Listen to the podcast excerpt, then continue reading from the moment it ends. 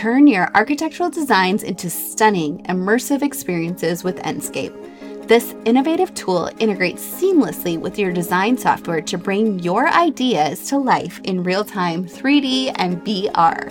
With Enscape, you will experience instant rendering, have the ability to make design changes on the fly, and present your projects in stunning detail. Ideal for architects, designers, and anyone passionate about visual storytelling in architecture. Dive into a new era of design visualization with Enscape. Visit enscape3d.com to learn more. That's E N S C A P E 3D.com.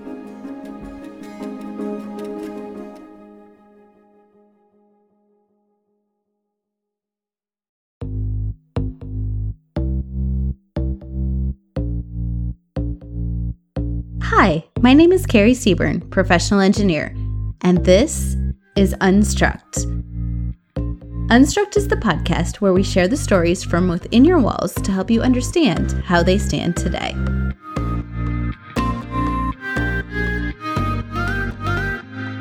Hello, and welcome back to Unstruct. In this episode, I sit down with Mark Sarkisian, who is a structural and seismic partner with SOM in San Francisco, California. So, uh, Mark actually holds 14 US international patents for high performance seismic structural mechanisms. And in 2021, he was elected as a member of the prestigious National Academy of Engineering for his innovation in efficient and aesthetic design of tall buildings and structures. So, suffice to say, Mark is an extreme expert in the field of structural engineering and seismic design. Not only that, he is also on the forefront of the urban sequoia design philosophy. So, we actually sit down and talk about the Benchmark Tower, which is located in San Francisco as well.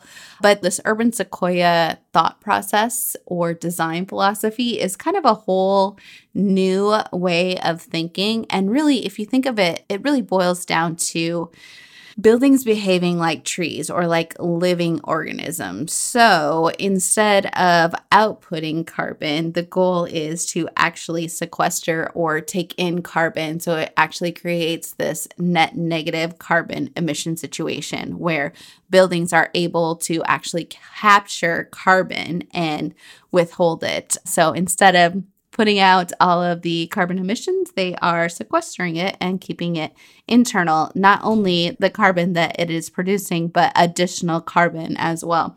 So it's actually very fascinating. So there's a lot of different components to this that we'll get into in the interview, but some of them would include kind of the construction methodology, maybe the use of robotics and shortening the construction schedule as a way to limit carbon output and also what materials are being used. So there's actually some materials out there that are carbon sequestering that are actually capturing and keeping carbon. So we talk about that a little bit and then we get into using living organisms. So this is also known as biophilics, incorporating living elements into building design that are able to, by nature, take on carbon.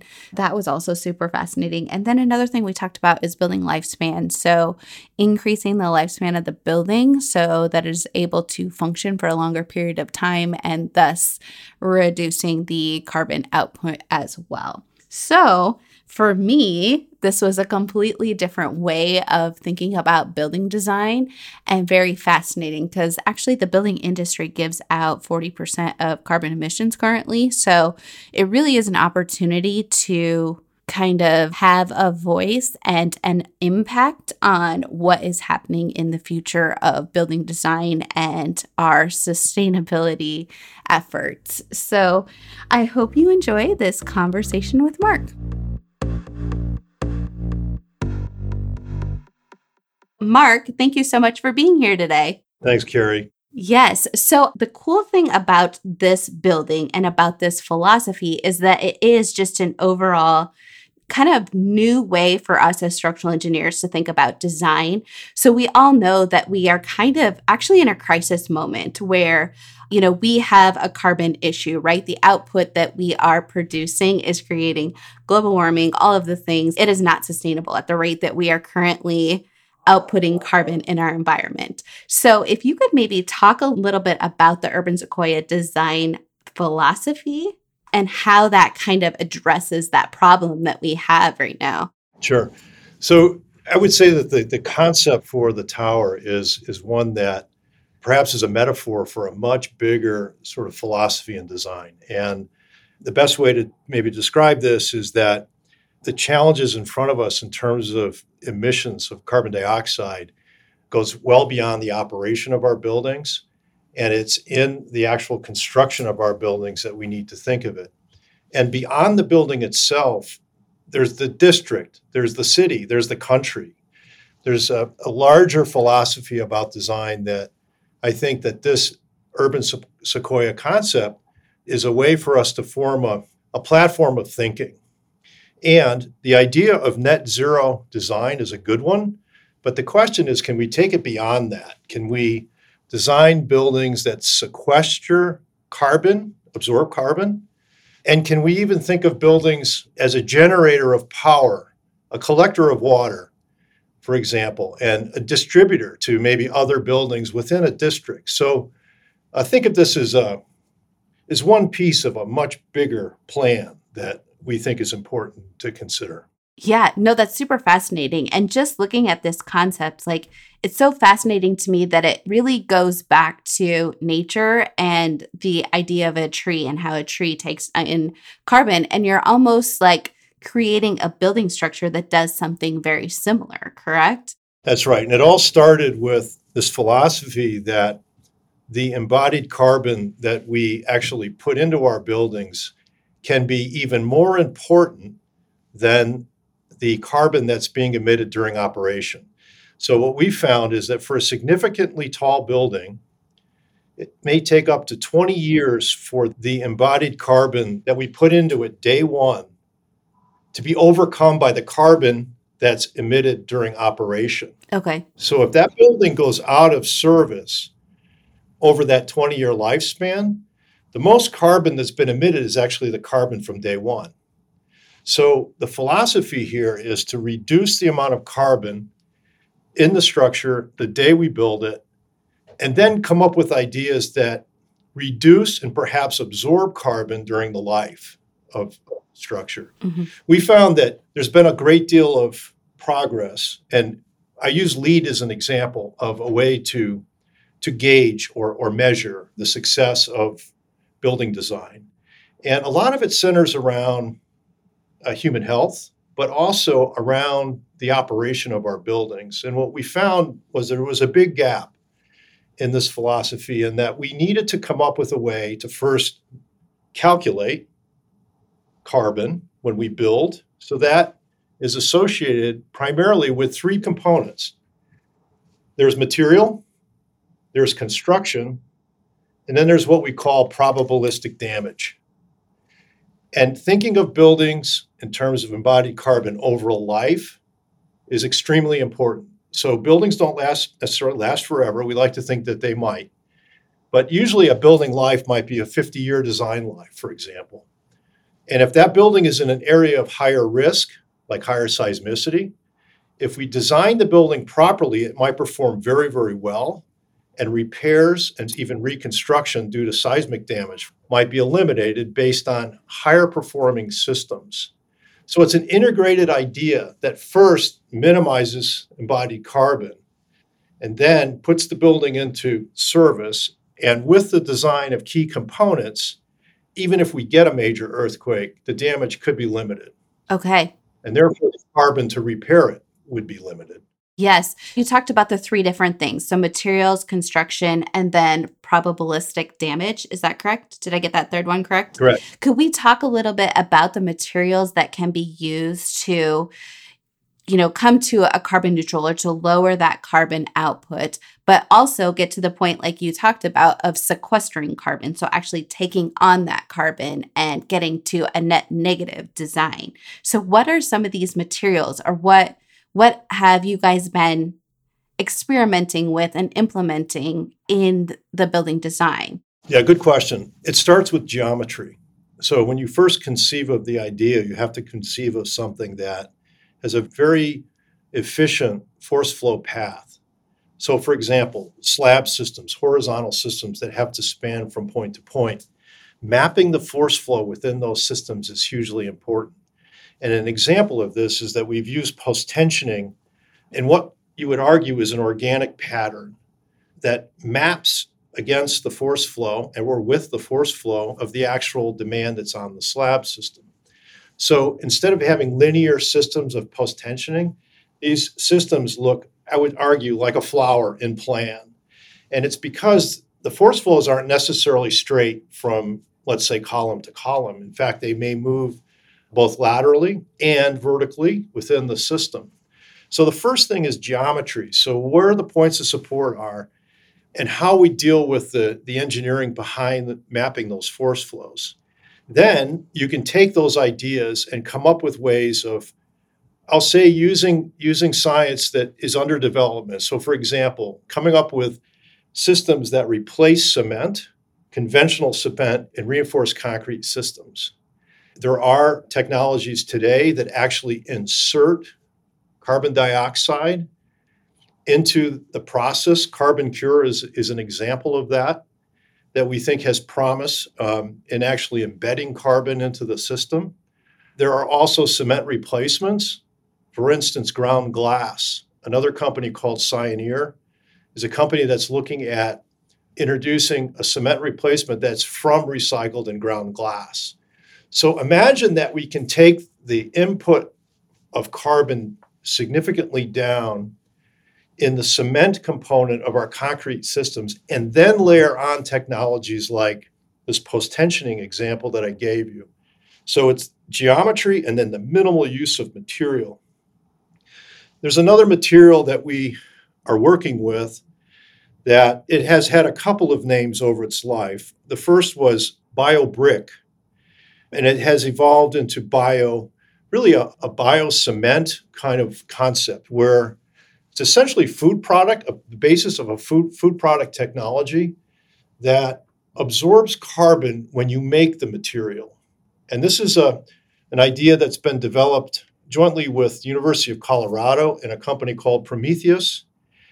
And we are partnering with them in the development of the structural application of this material. So, for example, instead of using timber for formwork systems that eventually has to be replaced, you could create formed systems that are purely in compression, made out of this material that has lower strength, let's say lower compressive strength. It may be in the order of a thousand psi. We see it growing, getting higher and higher, perhaps um, getting aligned with what we would see in masonry construction, say 2000 psi material, and use it in pure compression, and then leave it Maybe it's part of our structure. And then the structural topping that goes on top of it is perhaps very minimal, very minimal. Structurally, it has the capacity, but it's a material that absorbs carbon and it is something that could be actually quite beautiful, we think. These are ideas that we think are super important on the replacement of material as we build, but also creating geometries perhaps that are not just flat systems. They may have some curvature through, to them.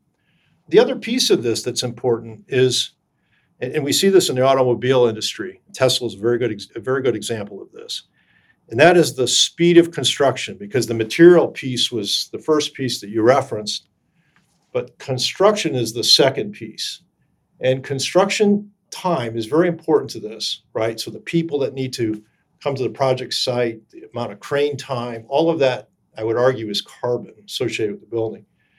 If there's a way of creating a more automated process of, of how we build and using techniques that are part of a prefabricated concept, we can reduce the amount of carbon that it takes very significantly during the process of building.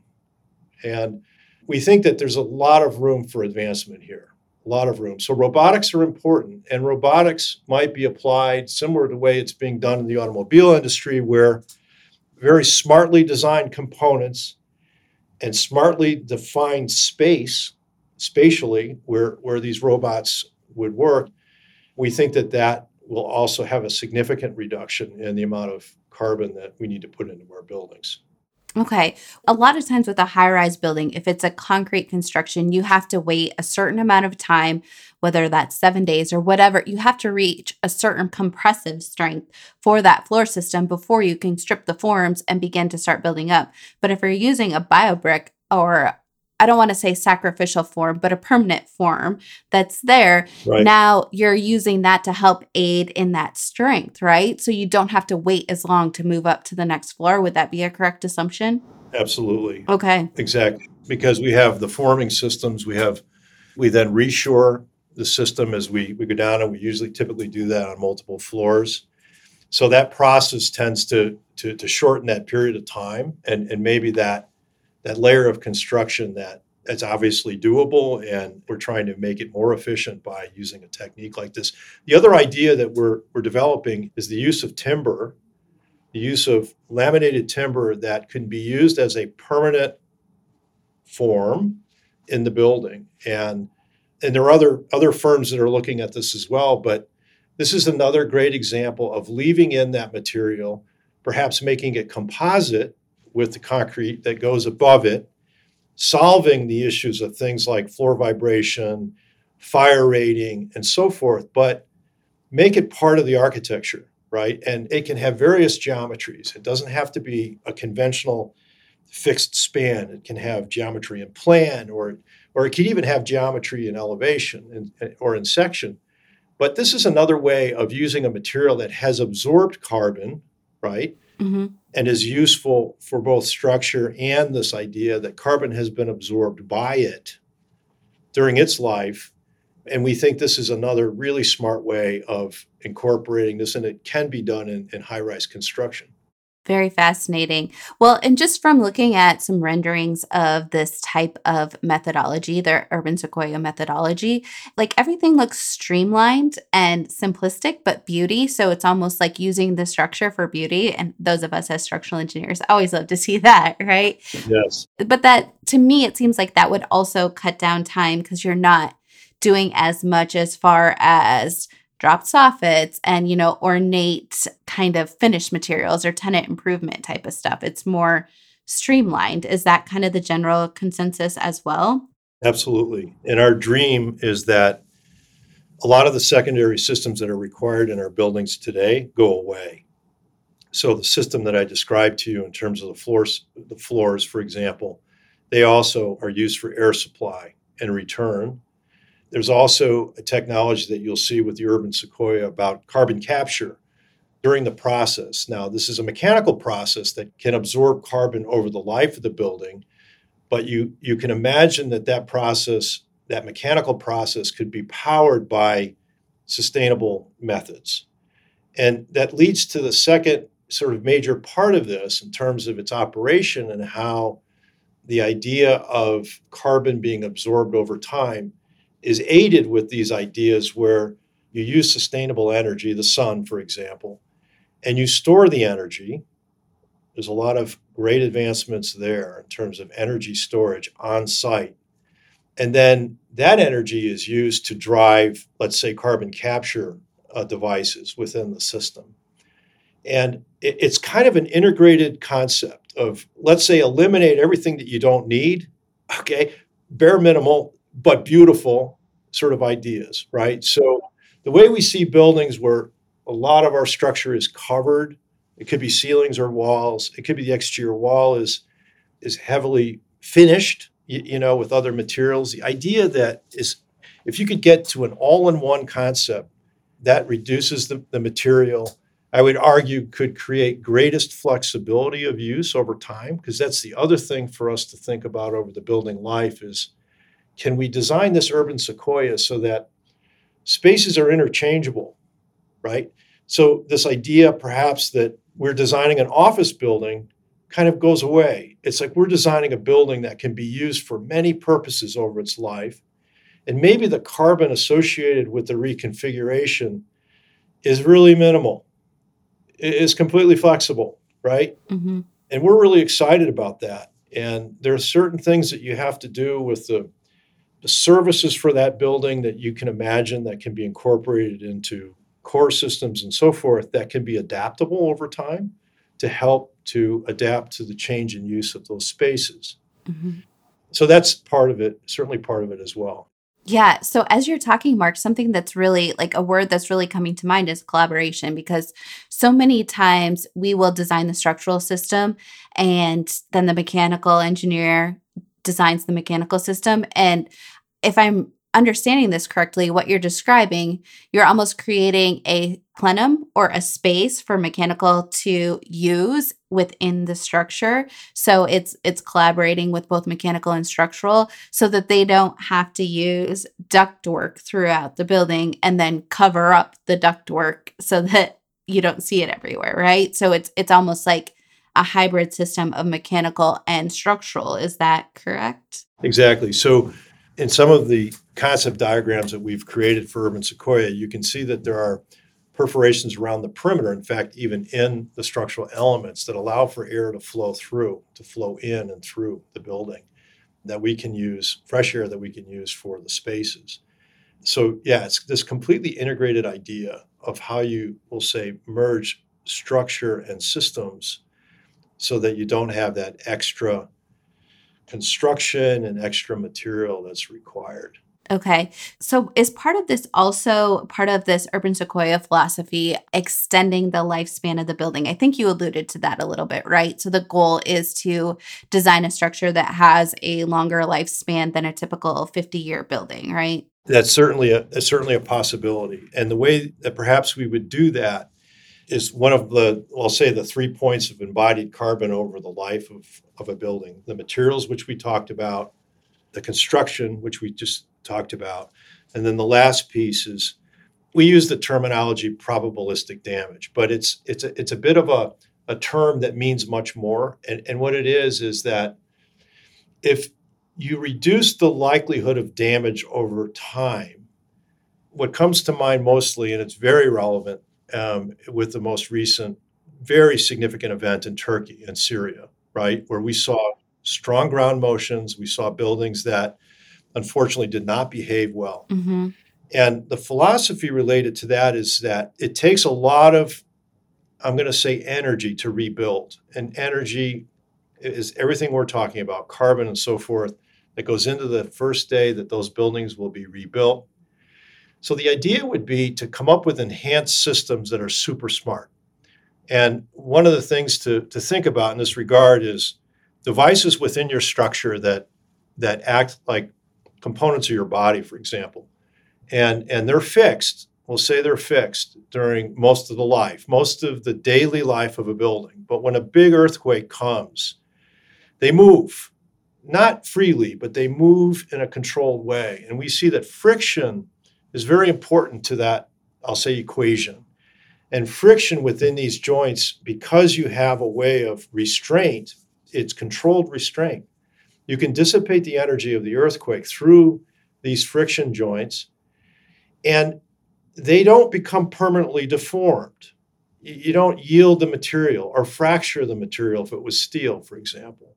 So, a friction joint, you're saying that this is something that's allowed to move slightly in, say, an earthquake event so that it dissipates the energy and does not create a rigid failure. Yeah, we like to think about it in terms of the building code, where we design, let's say, the horizontal members, the beams within a frame, to yield in a controlled way.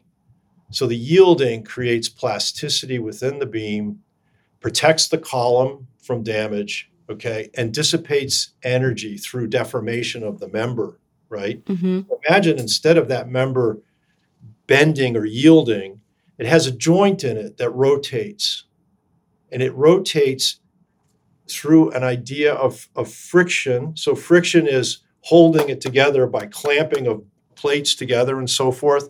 And then, when the bending gets high, instead of yielding the beam, it dissipates energy through rotation and friction, like as if you're you have your foot on the brake of your car, and the brake pad is what's creating the the dissipation of energy essentially right? It's Mhm. protecting the steel but it's also allowing you to slow the car down. It's the same concept. And we came up with a whole series of ideas. It's still in progress but we call it the pin fuse seismic system And this is simply an idea where you put a pin where the beam can rotate around the pin and you can use a plated, it could be curved plates and so forth that are clamped together that dissipate the energy when the bending moment is high. Now you could do the same thing in braces. So in tall buildings, we braces are very, very good for controlling the, the stiffness of the building. And a lot of times we have a braced system or a shear wall system in our taller buildings in those braces, those steel braces, you can imagine that at some point when the demand is really high, they could slip, not uncontrollably, but but slip with with this friction joint and just dissipate the energy and protect those braces from damage. Damage means carbon. Okay? If you have to go back in there and repair it, it's carbon, right? If you have to take the building down and rebuild it, it's car like it's a lot of carbon, right? Mm-hmm. So the whole idea is to increase performance by using that. Another idea that's out there, and it's something that we've introduced in, in many of our buildings, is seismic isolation. So you actually protect the building at its base, the building itself, and the ground. There are a series of bearings that are placed underneath your structure. And what that acts as is a mechanism, a way to dissipate the energy down at the very bottom, right? And actually slow the building down create a longer period. Your building period lengthens. And there's some really great advancements. There, there's advancements in friction pendulum bearings. There's a company on the West Coast called EPS, Earthquake Protection Systems. And there are other good, good companies out there as well that use rubber, for example, or lead rubber bearings. You probably have heard of those. Those are components at the base. The message here is enhanced ideas enhanced systems, structural components that limit the damage and you know make your building more functional perhaps fully functional after a major earthquake right? So it is also a way for us to think about i'll call it the end game on carbon right? And the promotion even through our building codes that there's a welcome attitude toward advanced systems. So, advanced structural systems that minimize carbon impact over time, thinking of buildings with a life, super important. Looking at the potential for damage over, over that building's life or bridge. I mean, it's a very similar concept with, with bridges. And ultimately, can we can we absorb carbon during construction? Let's say, can we absorb carbon through operation? And you know, one of the things that I think is also super important for us is to imagine that those buildings are self-sufficient. Like, could you imagine if the urban sequoia was self-sufficient? What I mean about that is water, energy, waste, right? Those are all things to think about. I think of buildings having umbilical cords. And imagine that we don't have an umbilical cord anymore. And imagine, well, at least if we can imagine that it's at a district scale that we might have that right? Where maybe neighbors are helping neighbors with you know this this building can capture more water. This building is really smart from an energy perspective and there's a sharing right? So mm-hmm. it's part of maybe the, the, the bigger view of what urban sequoia and an idea like that might be well, and I think as you're talking about this kind of being self sufficient methodology or thought process, it really kind of eliminates or greatly reduces the probability of issues with a water line, with a sanitary sewer line, because we know that we have aging infrastructure. This is a known fact in our country that we have aging infrastructure, whether that be pipes below the ground, roads, all of the things. So if you're able to do that self contained, we no longer have these miles and miles of water lines, sanitary sewer, electrical lines, all of the, the things that make up our infrastructure, right? And the other thing that really stood out when you were talking about all of these ways to kind of prolong the lifespan of the building by creating these simple seismic details really the friction con that's a very simple concept to have a friction connection to dissipate that energy and also the isolation at the base of the building. So these are not things that are like overly complex that are adding a ton of cost and a ton of brain power and manpower to figure out and implement their simple concepts that can be applied globally. So that's very fascinating as well. Yeah, I think I think you're you're right there. And it may be a slight shift in the way we imagine the joints that we build and so forth in our buildings. But if if it's all tied to this bigger idea about the environment, I think that incrementally we'll get on board. You know, people will really look at this as it's a smart thing to do, it's a sustainable thing to do, it's looking over a life of a building or, or life of a city. And you know, I think it all is is interconnected. And the issue of data is so, something that's so important today, right? We're collecting data many ways, right? Uh, cell phones, automobiles, whatever. Like it's it's everywhere. So we, we have this dream that these buildings and cities are in what we call sensory fields. So if we were able to understand the oncoming, upcoming, and it could be very almost instantaneous change in demand of a building, unless something really change, cha- like grossly changes, gravity's gravity, right? Unfortunately, gravity's gravity. but what what changes and what is much more instantaneous is wind and seismic, for example. And wind, we may have predictions, right? We know it's coming. Seismic is is also something we can predict, but it's it's much more instantaneous. But what we imagine is that with all the data that exists, could you tell a building what's going to come? Like what, what's happening? So imagine ground motions that we understand directionality and demand, right? And all of a sudden, there's a way for us to make adjustments within our structure to deal with that. And I'll call it as an active system, right? And it could be done through, you know, you imagine things like um, damping systems, right? It could be done through air that is is injected into certain damping devices to allow to create motion, perhaps. Maybe phase change of materials is something we've been thinking about. Can you describe that a little bit? Well, the, the best way to describe it might be through, I'm going to call it an analogy. So, a liquid to a solid, for example. So, the stiffness of the system changes, and use water as an example. So, so water is a liquid, and all of a sudden it changes to a solid. It has different characteristics. It's still the same material, but you have to introduce energy into it to make it change. But guess what? If you had material changes like that or a phase change like that, and you had stored energy, all of a sudden you've got an integrated system. And I, I think that there, there are other things out there that are, are maybe fun to think about. You know, systems like using materials like shape memory alloy.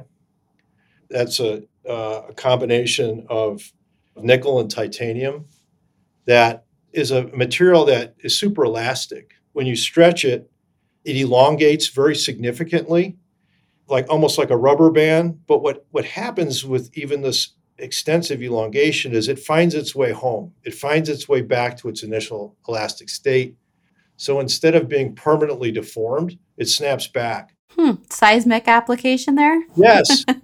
exactly. Right. Now you have to have the right structure. Okay. It, maybe it's a lightweight structure. Maybe it's not a 50 story building, right?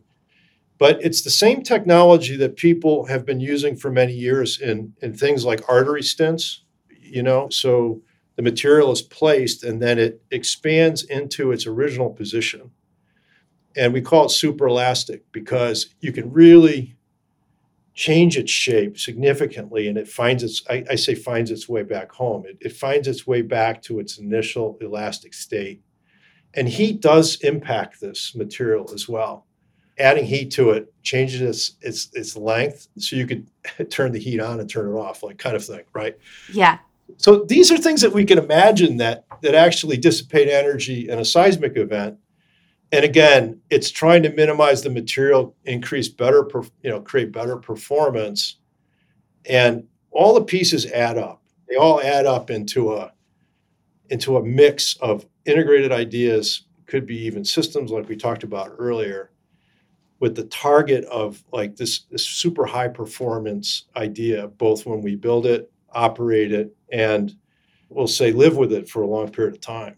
Mm-hmm. The analogy that I'm thinking of would be like floodgates on a river when they know upstream that they're going to have a flood event. You know, all the water in the mountains has melted and is now coming down. So they put the floodgates up, but a much more maybe elaborate approach in a building where you know we know we're going to get a storm on this day so you activate certain components to resist those wind loads that don't necessarily have to be active all the time yeah it's a great example and i i would i'm going to use a an example that i saw at tu berlin it's a technical university in, in berlin mike schlaich who's uh, he's a very important structural engineer and his father Jörg schlaich who just recently passed away, have designed many long span bridges and beautiful bridges, lightweight systems, cable structures, and so forth.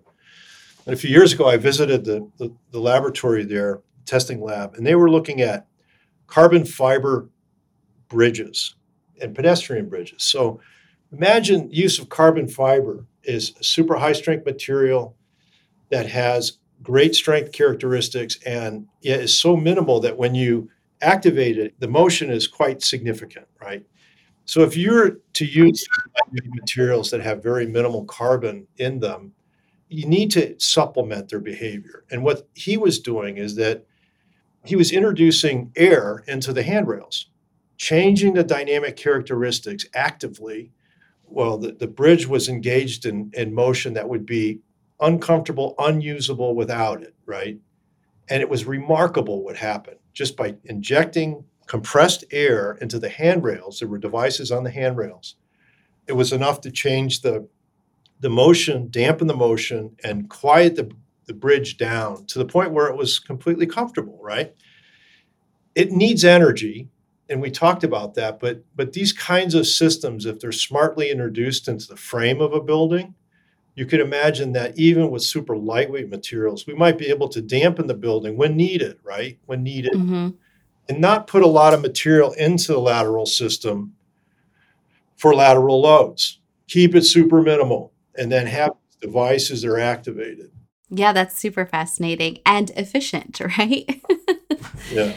I feel like we could talk for days on just this thought process, this philosophy, the urban sequoia philosophy, but I want to just get into a little bit of implementation. So, has this concept been implemented in the real world? So, I think in specific, the benchmark tower, I think, is in New York City. And I believe this concept has been implemented into that project, correct? Well, I'm going to say pieces of it. Okay. Here's the way that these things, I would argue, develop. They develop incrementally, right? So when I originally talked about mapping force flows and minimizing the amount of material and so forth into a building, that project that, that you're referencing, it's it's a we call it the benchmark tower, is it, was a way of introducing some of the ideas that really are in the world of, of what we know today. Like you, it was really what you said earlier. You know, you're trying to take technologies that exist uh, first and, and prove them. And I think that it's a, that's a good example of it. That's an example of a building that we refer to as an efficient building. It's a building that has a core only, we call it a core only lateral system. It's a shear wall and we optimized the force flow within that shear wall and mapped where reinforcement would go. So it was a much more sophisticated way of placing material within the core. We also mapped the force flow of the slab systems and did the same thing with post tensioning, minimized the horizontal systems. What most people don't realize is that most of the carbon that's associated with a building typically a tall building, is actually in the horizontal systems. It's in, in the slab systems, the framing systems. And if you can reduce the amount of material there, you've created a big win in terms of the carbon for that entire building. So we consider that benchmark as a as a good, solid idea, as a start, almost like a starting point. Mm-hmm. Living up to its name, maybe right and that's where urban sequoia sort of takes over right? So so some of those ideas that that are developed there move forward. And then layered on top of it it's things like cement replacement right? The idea of using a material like a bio brick material for forming systems. Perhaps using ground glass for that. There's there's also aggregate that sequesters car- carbon I believe the, the, the name of the company is Blue Planet. I'm fairly certain that that's correct. And that's a way of using aggregate that's been impregnated with, with carbon. So imagine those things like adding on to that original idea in a concept like the urban sequoia. So that's that's the reason for the comparison that you're referring to. We think it's a the benchmark building is a very efficient, like smart building, minimal material and so forth. But then there's these these steps that come beyond it. So to answer your first question is it's yes, but incrementally yes. Like we haven't built urban sequoia yet. Okay, you have not arrived. it's a process. I can't point to in the landscape right now. Okay. Okay. I hope that what will happen is that maybe one step at a time it, it will be built, or, you know, it depends on ambition, right? So the ambition to maybe collect the ideas together and into a tower is what we really do hope will happen soon. And the more we think that this is something that people are focused on, the idea of, of sequestration or absorption, and perhaps even in regeneration, right? The idea that that building could regenerate, could produce power, for example, for other buildings, would be really a goal that I think we maybe should all be kind of targeting as we, we move along. The exterior wall, for example, of our tall buildings can be so much smarter than it is today, right? Could be so much smarter. And there's some excellent advancements with clear glass, for example, that, that also can absorb uh, solar energy and use solar energy. Which is fascinating. yeah, it's fascinating, right? And but but guess what? It makes total sense because our exterior walls are terrific. They protect people. They're able to control temperature and so forth. But they can be so much more, you know, so much smarter. Mm-hmm. Okay, so one question I want to ask as we're kind of talking through, I can tell that you are very passionate about innovation and about just this whole concept. How do you come up with new ideas? Like, how are you exploring new ideas? Are you testing them in a lab? Are you researching? Like, how do you come up with these new and innovative ideas? Well, I would say that a lot of it has to do with ambition, right? So our firm, SOM, is, is a firm that has existed for a long time, since 1936. And with that is, you know, kind of a great responsibility of constant renewal. And the DNA of our firm is really centered around what's next. And what we find in the studio here, and this is throughout our firm, I'm using studio as kind of an inclusive kind of idea, is that we think about buildings before they're buildings. Like we dream about components of buildings. There's a, a, huge research effort that goes on every day in the firm. And it's typically done internally. We do have outside partners and so forth. But we try to imagine this before we have the assignment to design it for a client. So if you were our client and you said, I would want I want you to build, you want to design for me Urban Sequoia, our hope is that we're ready to do that. Like, you know, so we're, we're working on that. So, your question around testing, yes, the answer is yes. We do sponsor testing. In fact, we believe it's super important to be engaged with universities, and we are fortunate throughout the world to have some really great ones. And they have similar ambitions. And so we have partnered with many schools to share ideas, but also to actually do physical research the research that's done, some of it is analytical research, for example. Some of it is related to theories of optimization of materials. So, density optimization of structures and force flows help us understand buildings even better than, let's say, we knew about 20 years ago. I mean, there's been huge advancements.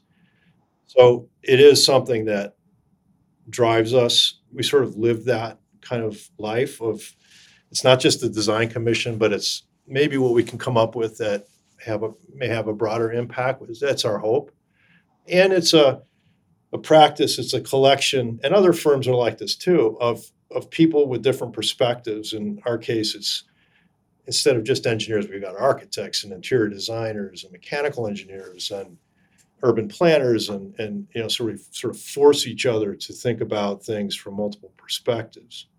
That's why I opened with this is not just a building, right? This is an a district or a city because our planners are thinking about how that would work too. Anyway, so that's just some maybe a little bit of background about us and how you know how we think about about the research that feeds into this. Yeah, I see it as driving the industry actually at SOM. I, I mean, I just see the work that you're doing. You're you're at the forefront of the industry and of the future of design, and that's very inspiring. Okay, quick question. If you could give the Urban Sequoia a theme song, what would it be?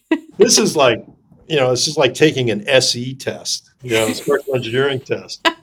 You know, that's a really good question. I, I don't know. It's a fun one, but it's a little bit of a hard one. I, I don't know. After you you've kind of listened to the story, do you have any ideas about? I have lyrics on the tip of my tongue, but I can't think of of the song. It's like I want to walk on the ocean. It's all about nature and just really enjoying nature because I think this philosophy gives us the opportunity to enjoy nature in the future, whereas we may not have that opportunity if we don't implement these things. Yeah, that's a great way to think about it. I, I totally agree with you. And, you know, it's one of those things where nature is like, so, it's so awesome. It's like writing the lyrics to the song. You can imagine how awesome it is, but it's not easy to put the words together, right? And it's the same thing with nature. Nature's so beautiful, but describing it mathematically and then taking that mathematical description to construction is really tough. Mm-hmm. It's really tough. And through the imagery of urban sequoia and so forth, you can see this sort of beautiful image of what it may be. And it's derived by the things that we've talked about, which is, I'll say, a derivation of natural growth patterns and force flows that exist and water that exists within trees and you know, I, will leave you with maybe one thought, and maybe it's related to your song. This is a little personal story here. I think it's relevant. I think we're writing a song right now. We're writing. My wife, Kathy, said to me, "Come here, come here, come here. Come to the window. Come to the window." Right. So what? What? What? What? Okay. So she said, "You see? Take a look." In the back of our house, there were a couple of large trees, and the trees were moving in the wind. And she looked at me and she said, "They're exercising." And I thought about, my goodness, actually, if you think about it, motion, right? And the fact that exercising is a way of creating, allowing for the passageways to remain open. Like we think about it in our bodies too, right? That exercise is a good thing. And so imagine that you have this philosophy that they're exercising they need to do that. And maybe that our buildings have a similar kind of kind of philosophy that you know motion might be a good thing and that's why we get at these ideas of moving joints controlled movement but it's sort of like they're exercising. And the tree might use that to make sure the water flows properly. We may do it because we're trying to protect the building against damage right? And so it's exercising in a way that it helps it from from getting damaged, but allows it to move. You know, mm-hmm. it's a way of thinking. When you, you, you, know, you talk about nature, it's a fascinating thing, and the more we can apply it, uh, for sure, we're going to get better results. I think. Yeah, I love that. I feel like we could be also building chiropractors then in that situation. Exactly. okay, last question before we sign off. How do you, Mark Sarkisian, recharge? Look at the ocean. Love that. So much complexity, but like so soothing and calm and simple at the same time. There's so much to that. It's so simple, but there's so much to that. I love it. I'm going to be thinking about the ocean because I am landlocked here. You probably are not. So you probably get to see that beautiful sight. I, I am going to imagine that I'm in San Francisco right now. But thank you so much, Mark, for sharing your expertise and letting me kind of pick into your brain a little bit about the urban sequoia. It's super fascinating, and I can't wait to see how it develops and grows and morphs into new things. So, thank you so much for being here today. Sure. Thanks, Carrie. Thank you for listening. If you enjoyed this episode of Unstruct and know someone else who would, please share it with them. And if you enjoy the work that I'm doing here in general, I would really appreciate your rating and review on Apple Podcast. It goes a long way to help others find the show. Speaking of finding shows, Unstruct is part of the Gable Media Network, a place where you can find even more content like this. To see the catalog of shows focused on our built environment, visit gablemedia.com. That's G A B L media.com. Lastly, if you haven't already, don't forget to subscribe before you go so that you don't miss the next story from within the walls and how they stand today.